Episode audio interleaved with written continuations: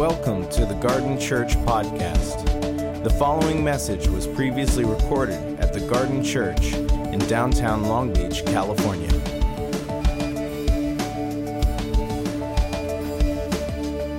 Okay, we're in a series called Battle Ready, preparing for spiritual warfare. So I want to do some refreshment from last week because I realized that it probably messed with a lot of your theology, or at least challenged some assumptions you've carried in. Am I right in assuming that your assumptions were challenged? Yes, okay, for three of us. If you have questions, like just you want to follow up from last week's sermon or this week's or next, on the website, you can go online. There's a place to just fill out a form, and I would love next week just to spend a few minutes just answering questions that come in so we can address, because I'm realizing as we head into spiritual warfare, there's all sorts of things that we begin to unlock about God and what he's like. You guys good? I don't want to pray. I'll pray in a little bit afterwards because we're already cruising on time. But I love just hands if you want to intercede for this gathering. We did it in the last two services. Throw your hands up if you'll just intercede for the people here and just the community. There's so much going on, and I just want to make sure that we're covering it spiritually. As I've been studying for this, I just want to tell you why we're doing spiritual warfare. I'm realizing how much of Jesus' ministry is spiritual warfare. It's unbelievable how much his ministry is defined as warfare. And as Christians who are following Jesus, we're going to start this year-long series of practicing the way of Jesus. So how do we become disciples of Jesus?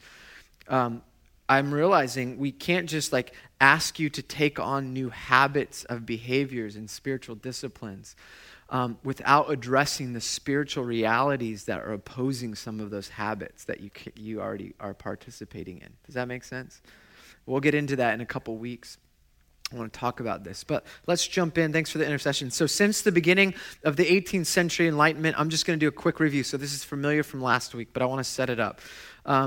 The 18th century Enlightenment rationalistic and scientific worldview assume there is no reality beyond the natural material universe. If something cannot be measured or observed in a laboratory, then it does not exist. This materialistic worldview has so affected Western Christianity that we automatically regard the work of the supernatural with skepticism and doubt. And one of my favorite movies says it best. So this is the worldview we all live in. And I wanted to just put this up here because it's one of my favorite films. So it's out. The greatest trick the devil ever pulled was convincing the world he didn't exist. I'll name that film. Yes, Usual Suspects. The greatest trick the devil ever pulled is convincing the world he didn't exist. And this is the Western worldview, is it not? We have all sorts of assumptions about the way the world works and operates because of scientific, materialistic, enlightenment, rationalistic thinking. So our worldview shapes how we live and interact in the surrounding things in our life, how we interact in the world with people around us. It affects how we view God. It affects how we pray, how we do community life. It affects the things we buy or don't buy. This is the paradigm. This is the idea of paradigm. So I want to remind us as Christians, as disciples, we don't need a political party paradigm of the scriptures. We need a biblical paradigm. We need to go to the scriptures first with context and understanding about what it meant then when it was originally said and apply it to today and then operate in the world with that worldview. That's the authority. It's not your personal experience, although that is important. It's not just culture, where culture is headed, although that is important. It's not just tradition. It's not just our local church community. It's the biblical authority of the text. Are you with me? Okay. Some of us are. So, a couple of things. The Old Testament assumes the presence of invisible spiritual beings, like human beings, clearly have a mind and a will of their own. They can choose to work with God or against him. So we talked about this last week. Daniel 10 reveals there are certain evil, invisible cosmic beings that possess the power to disrupt a plan of God to answer prayer. Just read Daniel 10 and you realize this idea that prayers aren't answered sometimes because, not because you don't have faith, not because God doesn't, his will isn't for it, but because there are cosmic beings opposing the way of life of God. And that led us to a question that kind of pulls on these theologies that we inherit from Sunday school, theologies that help us, make us feel better about ourselves and the world. And that's this idea, is God in control or is he sovereign? And I argued last week that God is sovereign, but not necessarily in control. Control, if your definition of control is that he's the causer of everything, if he is determining, if he is the author of the world events, and that means he authored the Holocaust. He authored human trafficking. And the reason that we're arguing against that is because this is what happens when we talk about spiritual warfare. It goes to evil and the problem of evil in God's world. It's also, by the way, if you do Alpha, one of the major issues non-Christians have with Christianity is, how can there be evil and suffering in this world if God is loving? And so this is one of the answers. We say, well, it's this from the beginning of time, God wanted mutual, loving, perfect relationship with creation.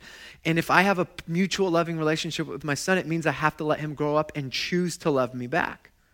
I don't determine what he likes in this world and what he plays with, right? Because that would not be true love. So does that make sense? I'm just rehashing some of the stuff from last week. So we moved on from there, and I looked at the Ephesians passages and some Old Testament, New Testament, and I argued that our battle, or this is what Paul says, our battle is not against flesh and blood, but against spiritual realities opposing God's way of life, both in us and around us. But I said spiritual warfare almost always feels flesh and blood. It almost always feels, so the spiritual realities working against us almost always feel emotional, physical, relational, and mental. You guys with me? Good, okay, so I know that we did some heavy theological digging last week. We're going to do some more biblical theology today.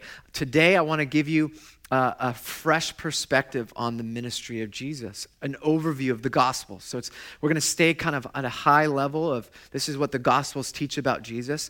Next week, Bill was going to preach, but I'm going to continue this sermon. And we're going to look at probably one story of Jesus. And look at what spiritual warfare in one particular story. So we'll kind of come in. And then the following week on August 27th, I'm going to talk about discipleship as warfare. And we're going to talk about what are the things that are opposing us. And I know already some of you are like, wow, this is so weird. I'm not used to hearing about warfare and spiritual warfare and the devil and all these things. And that's the problem. I reached out to some friends that are pastors, and John Mark Comer and Mike Erie and Francis Chan and leaders that I respect. I said, Don Williams, give me all the stuff you've done on spiritual warfare. And none of them had stuff except for Mike. He had a couple of things from Ephesians. But nobody's done a series. So it's fascinating. There's not a lot out there on spiritual warfare. So this is my attempt to give you what is preparing us for a new season. Does that sound good? Yeah. Okay, 10 o'clock, let's do this. The ministry of Jesus. If you have a Bible, we're going to be bouncing around. So I encourage you, get comfortable flipping pages. We're going to jump around. We're going to start in 1 John chapter 3. So it's an epistle of John, who was an apostle of Jesus, a disciple of Jesus. And here's a quick summary of some stuff that he says about Jesus' ministry. And we'll look at verse 7 through 8. Chapter 3 of 1 John. Dear children, do not let anyone lead you astray. The one who does what is right is righteous, just as he's referring to Jesus. Jesus is righteous. The one who does what is sinful is of the devil, because the devil has been sinning from the beginning.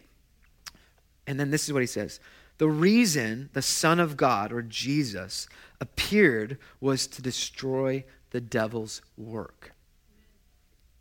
The reason, so John, reflecting back on the ministry of Jesus, he's also the gospel writer of the book of John, reflects that Jesus came to destroy the works of the devil.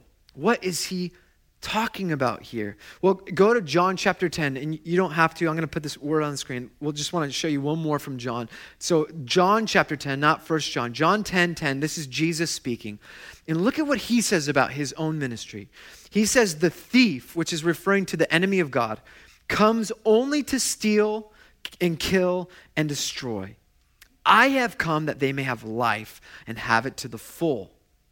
So here's Jesus talking about his ministry. This is why I've come.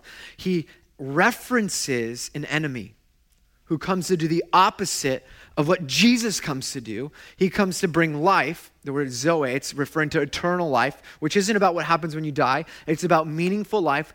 You could say the way life was supposed to be in the first place, but have it to the full, meaning abundant, nourishing, rich life. This is the purpose of Jesus. He comes to bring life, but in bringing life, he's opposing the things that oppose that life.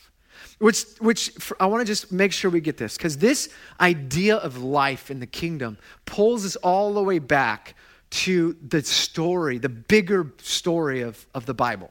So Genesis chapter 1 begins with God creating the cosmos. And we hear this all the time. Why do I always talk about Genesis 1?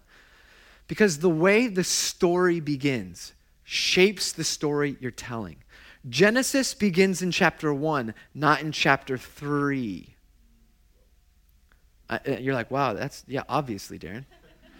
But how many of us, when we talk about the story of God, we tell the story of you're a sinner that needs to be saved? That's not how the story begins. It actually begins with God creating humanity in his own image. Let's go to that verse. Genesis 1, verse 27, it says, "So God created mankind in his own image. In the image of God, he created them. Male and female, he created them. God blessed them and said to them, 'Be fruitful and increase in number, fill the earth and subdue it.'" The word subdue is really important. "And then rule," or have, or exercise dominion over the fish in the sea, the birds in the sky, and over every living creature that moves on the ground. So in the beginning, God designs humanity to live in perfect loving relationship with him in his image, to carry authority, power, but also to carry rule and subdue, to subdue and rule, to care, steward, and have dominion over creation. It's like God from the beginning of time is looking for partners to carry on his way of life through relationship with him for the rest of creation. God in Genesis, the language is so strong, is partnering with humanity to extend the garden for the rest of creation, okay? This is how it begins. We are designed to rule creation, and to reign over it, but that is only going to work in perfect loving relationship with God on his behalf, because it's not ours, it's his. Are you with me still? Because what happens is we're designed to do that, to steward creation, to rule on his behalf in his image and likeness. And then in Genesis 3, the serpent, the accuser, comes and tempts Adam and Eve to displace the relationship with God, essentially. And sin enters into the story. In Genesis 3, sin is introduced to God's perfect creation. And as a result of sin, evil takes over, death becomes the result, and we hand our dominion and rule over to Satan and the powers that are opposing God's way of life. Are you with me? Now, this is the whole Old Testament in a nutshell. So then, this is big stuff, okay? The big story. Jesus comes onto the scene, and in Mark chapter 1, he says, look, the time has come. This is Mark's summary of Jesus' teaching. The kingdom of God has come near. Repent and believe the good news. Jesus starts preaching about God's reign and rule being available for everyone. Join this movement of God is repent and believe. It's change your mind, change your directions and believe, and join the movement. Become a part of this new way of God. And as he preaches the kingdom, he's opposing the kingdom of Satan. He's opposing all the powers and rulers that are against God's reign, that are not present on earth. So Jesus comes onto the scene. He proclaims this, but then he begins to act like he's in charge. People are like, he's got authority. Look at him. And he begins to address the effects of sin and evil in the world. He addresses sin. He forgives sin. He heals sickness, which is a result of the fall. And it will one day there will be no sickness. He liberates those afflicted by evil spirits and those that are oppressed. Jesus quiets the storm. The language in Mark's gospel for this, by the way, is exorcism. He takes authority because he basically speaks to order what is chaos in nature. Who does that in Genesis? Yahweh, God. So Jesus, and then he defeats the greatest tyrant of them all, death. And NT Wright says this: death is the last weapon of the tyrant, the enemy. And the point of the resurrection, despite much misunderstanding, is that death has been defeated. Resurrection is not the redescription of death. It is the overthrow, and with that, the overthrow of those whose power depends on it. Can I get an amen? Yeah, that's what Resurrection Sunday's all about. The thing that kept us from God for the rest of eternity is no longer in charge. Death is defeated by Christ. And Paul will say, on the cross, Jesus disarmed the powers. So Jesus comes onto the scene. He preaches his kingdom, which is opposing Satan's kingdom, and he begins to take back dominion over creation, right? This is what he's doing. I read Jesus as this like passive lamb. When I Mark, the commentators are saying, no. In Mark, Jesus is the divine warrior. He is opposing the enemies of Yahweh through sacrificial love, but taking back from the spiritual authorities and powers what is rightfully God's, and God gives it right back to humanity. This is what Jesus' ministry is about. So let's just look at a couple of passages to give us a fresh perspective on his ministry, because it's so funny how, because of our Western worldview, we read over the scriptures kind of passively with all sorts of assumptions that we just kind of read over the text. We just allow it to kind of be something that happened back then. And I think as I've been reading this, and what I'm hoping for is for us to recognize the implication of what it means to be a follower today. Because if we look at Jesus' ministry and we think, okay, Jesus desires to give all of us his ministry, that's what it means to be his disciple. And we're going to talk for a year about this. We define discipleship as someone who learns how to be with Jesus, become like Jesus, and do what Jesus did. And in those categories, we're going to talk through what those categories look like in detail. But as we summarize it, to be a disciple in the first century is to be with your rabbi, spend time, constant time in his presence. You literally copy him. You'd be with him, you'd become like him. You would cut your hair like him. You would dress like him. And then you would just do what he did. So if this is what Jesus' ministry is, the summary of his ministry, then this is the expectation of what it means to be his disciple today. So check this out. Let's just look at Mark. We'll start in Mark, and we'll look at Matthew and Luke, and then we'll go from there. Are we good? Is everyone doing good on this stuff? Okay. Okay, Mark chapter 3, verse 14. Here's a summary of Jesus calling his disciples. And then Mark summarizes Jesus' ministry with one sentence. He says, verse 13 of Mark 3, Jesus went up on a mountainside and called to him those he wanted, and they came to him. He appointed 12 that they might be with him and that he might send them out to preach and have authority to drive out demons. So Mark's summary of the ministry of Jesus, the summary of what he preached was the kingdom of God is at hand, repent and believe the good news. That's one, like Mark has 16 chapters. It's so fast. It's the first gospel we have ever recorded. It is written to a Roman context. It's very Roman. It's quick. It's fast paced. Like you just have to keep up. It's an action film. If there it was a film, it would be an action film. And in Mark's gospel, he kind of summarizes his teaching, and then he summarizes his ministry. And here's the summary: to preach and have authority to drive out demons. There are 13 references in a 16 chapter book about the personified Satan or a demon being casted out in Mark alone. So in Mark's gospel, one author says, to remove the thread of exorcism ministries of Jesus and the disciples would be to destroy the fabric of Mark's account. Are you with me? We just push it off as, oh, that's what they struggled with back then. But I think it's what Verbal Kint says, the greatest trick the devil ever pulled was convincing us he didn't exist. So we approach our issues with flesh and blood rather than with the spirit.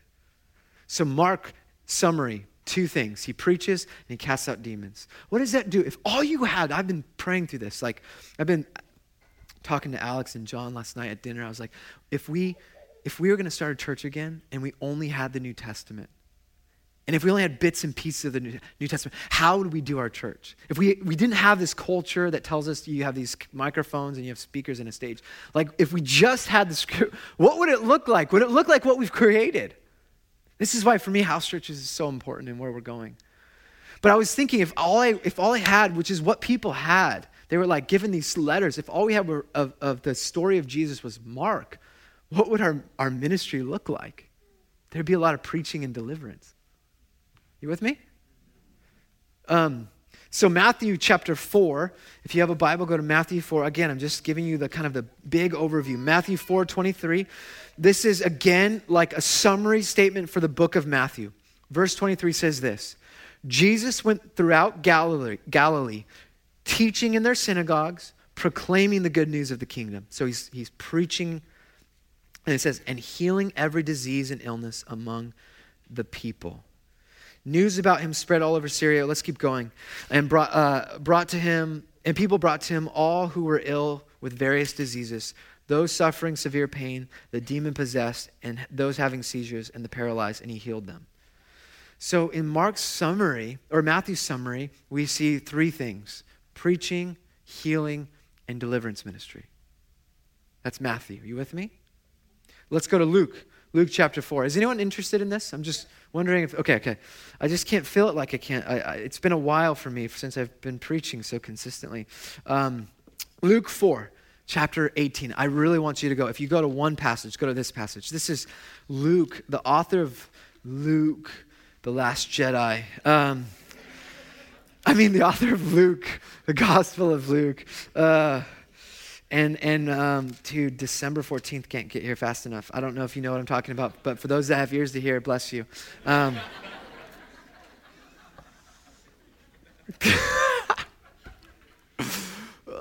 Okay, I got to pull it in. Luke chapter 4, verse 18. This is the state of the union of of Jesus' ministry according to Luke. So this is Jesus saying, this is why I'm here. So we have John, this is why I've come. We have Mark, the summary of Jesus' teaching. We have Matthew, the summary of Jesus' ministry. And then we have Luke, Jesus saying, hey, as it says in Isaiah, verse 18 of chapter 4, the Spirit of the Lord is on me because he has anointed me. So I'm just going to break this down. He quotes Isaiah, connecting his story as the long-awaited Messiah and King. It's connected to the story of God. So this is what Jesus is saying about himself, that the Spirit of the Lord. So the ministry of Jesus is marked by an anointing of the Holy Spirit. For what reason? To proclaim good news to the poor, the gospel. He has sent me to proclaim freedom for the prisoners and recovery of sight for the blind, to set the oppressed free, to proclaim the year of the Lord's favor. In a nutshell, what are the three things of the gospels, synoptic gospels? What do they summarize the ministry of Jesus as? Preaching, healing, and deliverance. Brothers and sisters, how many of us grow up in Christian churches or have experienced a Christian church where the ministry of Jesus is simply what I'm doing right now? One guy who's anointed or who's got the church, who's got the gift, that whatever it is, he gets in front of a crowd and preaches. Why haven't we as disciples said, it's all of us preaching, it's all of us healing ministry, it's all of us deliverance ministry? Nobody taught me this. I'm frustrated. I grew up in a church where they did ministry to me, not teach me how to do ministry where I was, which is what we want with our youth, which what we're doing with our kids. My son is learning how to pray for the sick in kids ministry. So if you don't want your kids praying for the sick, don't put them in kids ministry. I want my kid to be I heard this story. This is so crazy. I've been hanging out a lot with Francis Chan. I don't say that because for any other reason other than say he's become this massive influence in my life. I spent the night with him. I went to his family's house this weekend. And he's just like, we're just trying to hang out. He wants to disciple me. And I feel so privileged. I'm seeing how he lived. And I'm calling my wife going, I'm ruined. I'm wrecked. He's destroying everything about the American idea of Christian pastors for me. He tells me the story about his kid in Costco going around saying, Jesus loves you. Do you know about Jesus? And like someone getting upset Bringing the kid to his wife, Lisa, and saying, hey, do you know your kid's telling me about like Jesus and hell and all this stuff? And then she goes, well, was she nice about it? Yeah. But do you know that's what she's saying? And Lisa goes, yeah, great job, honey. Like, what if that was a ministry? We just take our kids and let them free in Costco, get some food, and let them heal the sick. I was like, and then my mind, I'm like, what are we doing? And this is all like, I'm an external processor, so thanks for being my therapy this morning. But I'm just being racked by the scripture. And then I'm realizing like Jesus comes to bring deliverance. And that means he's a savior. To deliver someone is the action of being saved or set free. So when we call Jesus savior, we think, oh, he's saving us from our sins. That's just part of the story. And that's what I want you to see, that he comes to save us from the death and destruction and the spiritual opposition and all forms of evil that's waging a war against God's people. He delivers us from that and then gives us power and authority and become a channel of deliverance for everyone. But we settle for being fed on Sunday? What? You need to go out and deliver people. What does this city need? Deliverance. The city needs it more than anything else, I think. They need Jesus to worship, and they need to be set free from all the opposition that's around them. All right, I'm going to save that for the end in just a second. Okay. Whew. Okay. So the Gospels, I'm just giving us, I want us to be rooted in the text, okay? So if you don't agree with me, that's fine. Read it here. And then wrestle with it yourself, okay? You don't have to believe everything I say. You should be reading about this. You should be learning every day on your own. But I've just been reading the Gospels. In a couple of weeks, we're going to encourage our whole church to read Scripture together. And as I've been reading the Gospels, I'm like, gosh, how have I been missing this ministry? I've just settled for what, meeting in coffee shops with other people that are Christian to talk about their walk with God. And that's a good thing. We should care for the church. Of course, I'm not saying that, but I'm like, we should have accountability for people that we're praying for and witnessing to and seeing God's power demonstrated in our life, not just in what we say, not just in our character, but in our actions. Do what Jesus did. There are 7 specific stories. So there are general stories about Jesus healing the demoniacs and demon-possessed and oppressed people. And then there are 7 specific stories in the Gospels. And I just want to give you like, because for me, the authority comes from Scripture, not from a pastor telling you what to believe. But these are the 7. There's a man in the synagogue that's tormented by an unclean spirit. There's a blind and mute demoniac. Next week, I'm going to focus on this one, the Gerasene demoniac. It's in 3 of the Gospels. The Syrophoenician woman's daughter. I love this one real quick. The story of the Syrophoenician is that she finds Jesus on a retreat. He's by the Sea of Tyre, which is a vacation spot with his disciples. Doesn't want anyone to know he's there. Some Gentile woman comes to see him, and she's begging for him to come to her house to heal her daughter who's got a demon-possessed. She's demon-possessed and mute, right? She's got issues, so she's demon-possessed. And he's like, oh, no, I'm just vacationing. This is for the children of God. And she's like, well, even the dogs, you know that story? Eat the crumbs off the children's table. And he's like, what? What? Like, your faith is crazy. And he's like, okay, she's healed. Doesn't even go to the house. She's like, oh, it's done. Authority. That's Jesus' authority. Doesn't have to show up. He's like, nope, it's done. She goes back and her daughter's healed. So I just think that's so crazy. Do you guys think that's crazy? So anyway, I love that story. The epileptic boy, the woman with the spirit of infirmity, and then the mute demoniac in Matthew chapter 9. So these are 7 specific stories. And then there's just one more thing. There's Matthew 8 where Jesus Matthew summarizes all the general stuff. In Matthew 8:14, when Jesus came into Peter's house, he was hungry, and he saw Peter's mother-in-law lying in the bed with a fever, so there was no food. He touched her hand, and the fever left, and she got up and began to wait on him. Now they get to eat. When evening came, that's literally what's going on, by the way. The hospitality was from the matriarch in that moment, and there was no hospitality, so she's like, all right, you're healed. Give us some food. That's my subtext. When evening came, many who were demon-possessed were brought to him, and he drove out the spirits with a word, and he healed all the sick. This was to fulfill what was spoken through the prophet Isaiah. He took up our infirmities, and he bore our diseases. Do you see it? I just want you to see it. This is the ministry of Jesus. specific stories all throughout the Gospels, generalized stories. He healed all of the demon-possessed. And John says at the end of his Gospel, there's so many stories, it would fill all the books ever written. He didn't realize that it would go paperless and you could do it on the internet and it would be Google. But if it was written, it would fill all the books that were ever written. There wouldn't be enough for all the stories of what Jesus did. But we have to take seriously the ministry of Jesus. He came to preach the good news. He came to preach, to heal, and to deliver, to summarize it. And John, he says, he comes to bring life. He comes to bring real life. And what that means is he's going to oppose anything that gets in the way of God's way of life.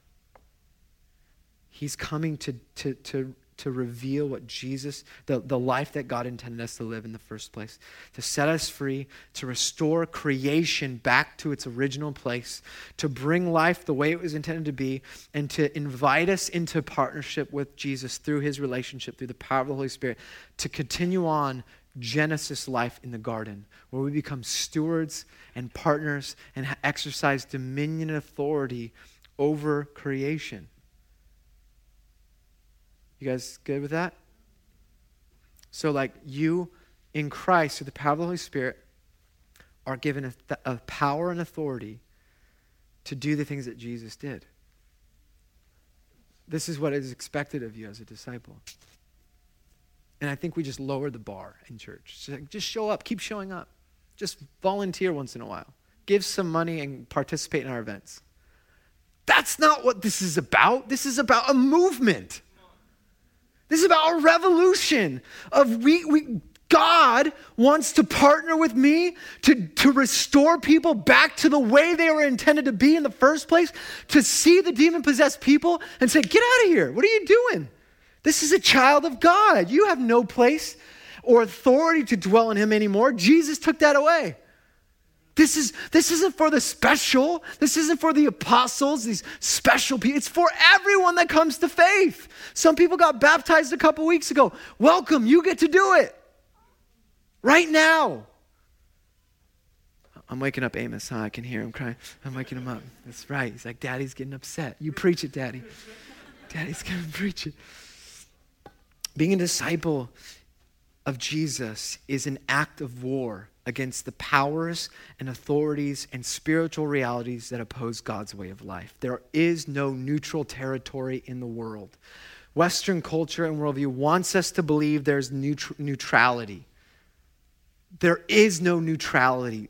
There's God's kingdom and the opposing kingdom of Satan. Nothing's in between. Mark 6:6 says this, then Jesus went around teaching from village to village. He called the 12 to him. He began to send them out two by two and gave them authority over impure spirits. Verse 12, they went out and preached that people should repent. They did what Jesus did. And then they drove out many with demons and anointed many with sick people with oil, and they were healed. This is just what is expected of discipleship to Jesus, just to continue on the life and ministry of Jesus Christ in our own life. And I just feel like we've just domesticated his message to fit in our image, to fit our cozy lifestyle of Netflix and social media and work and podcasts and NPR. And I just feel like this, we need to wake up. And that's what I've just been feeling, like there's a revolution God's inviting us to. And it's going to reach the nations. Like that's what it's literally like, you have no money, you have no education, but you have Jesus and the power of the Holy Spirit. Great. You are unlimited. You have an unlimited resource to the nations. And he says, if you leave homes, brothers, sisters, mothers, fathers, fields, you will receive 100 times as much in this present age and eternal life. And we read that and we're like, yeah, but I like this house a lot. I've been saving up for the remodel. This is just what's stirring in my life. It's messing my wife up. We're changing some things as a result, and I want it to keep moving. Sorry.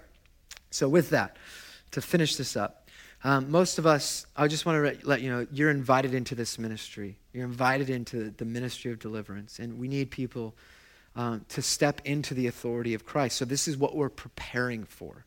And part of the reason we don't see it regularly or experience it is one, because we don't believe the spiritual reality exists, right? So that's one thing we're opposing. The other is we haven't had an experience with it. So when I first experienced it, I was 19. I was doing ministry at MacArthur Park in downtown LA, Skid Row. And there was a homeless person that knew everything about me, my full name, how to pronounce it, how to spell it, and all the sin that I was doing that week. And I never met her before in my life, and she scared the hell out of me. I have to use that word intentionally. I was terrified. And so it was like that Hollywood movie. It was like this, she scared the heck, and she was talking about all sorts of things. She was snarling and hissing, and I didn't know what to do. I started having a panic attack. I never experienced that. I didn't know, what do I do to pray? Like I ran away. I did. I tried to pray. I ran away. And then I avoided it. Like I had to go back to my car, and I was like, I'm going to walk all the way over here, all the way over here. Like it was that bad. And then I came into it, and I began, and the second time, this is another time, we started our church. Again, no experience of this stuff. And there was a woman, a young girl who came in, and we were in downtown at 4th and Elm. And this girl starts like grabbing like all of our coffee, our tumblers, and like mixing, like she's like literally making a potion out of like communion elements, coffee, and like snacks. And she's down here, and there was not really a stage, and she's like dancing and throwing it on us. Like, this is what's going on. So we grab her, we pull her aside, and we start praying for her. And I'm behind her, and I'm praying for her. And then I'm like quietly praying in tongues, unknown language. I'm just praying. And as I do that, it's like I'm burning her hand, or her back where my hand was touching, and she starts hissing and snarling, and she slaps my hand away and runs away. Now, that was the second experience. Well, here's the follow-up. I was telling the story to our staff. I'm like, oh yeah, this is a good story. I should share this. She gets arrested in downtown LA, spray painting on a church building, "Love Me." Cops put her, 5150 her. They think she's on drugs. They think she's on alcohol. They don't know. There's nothing in her system. We get a call, I don't know how, and they're like, hey, this girl's crazy. She's here. Do you know anyone? I don't know what to do, but I know it's demonic. So I called the only place that I know. It's St. James in Newport Beach, which was influencing us in the spirit. They go over and pray for her and deliver her of demons.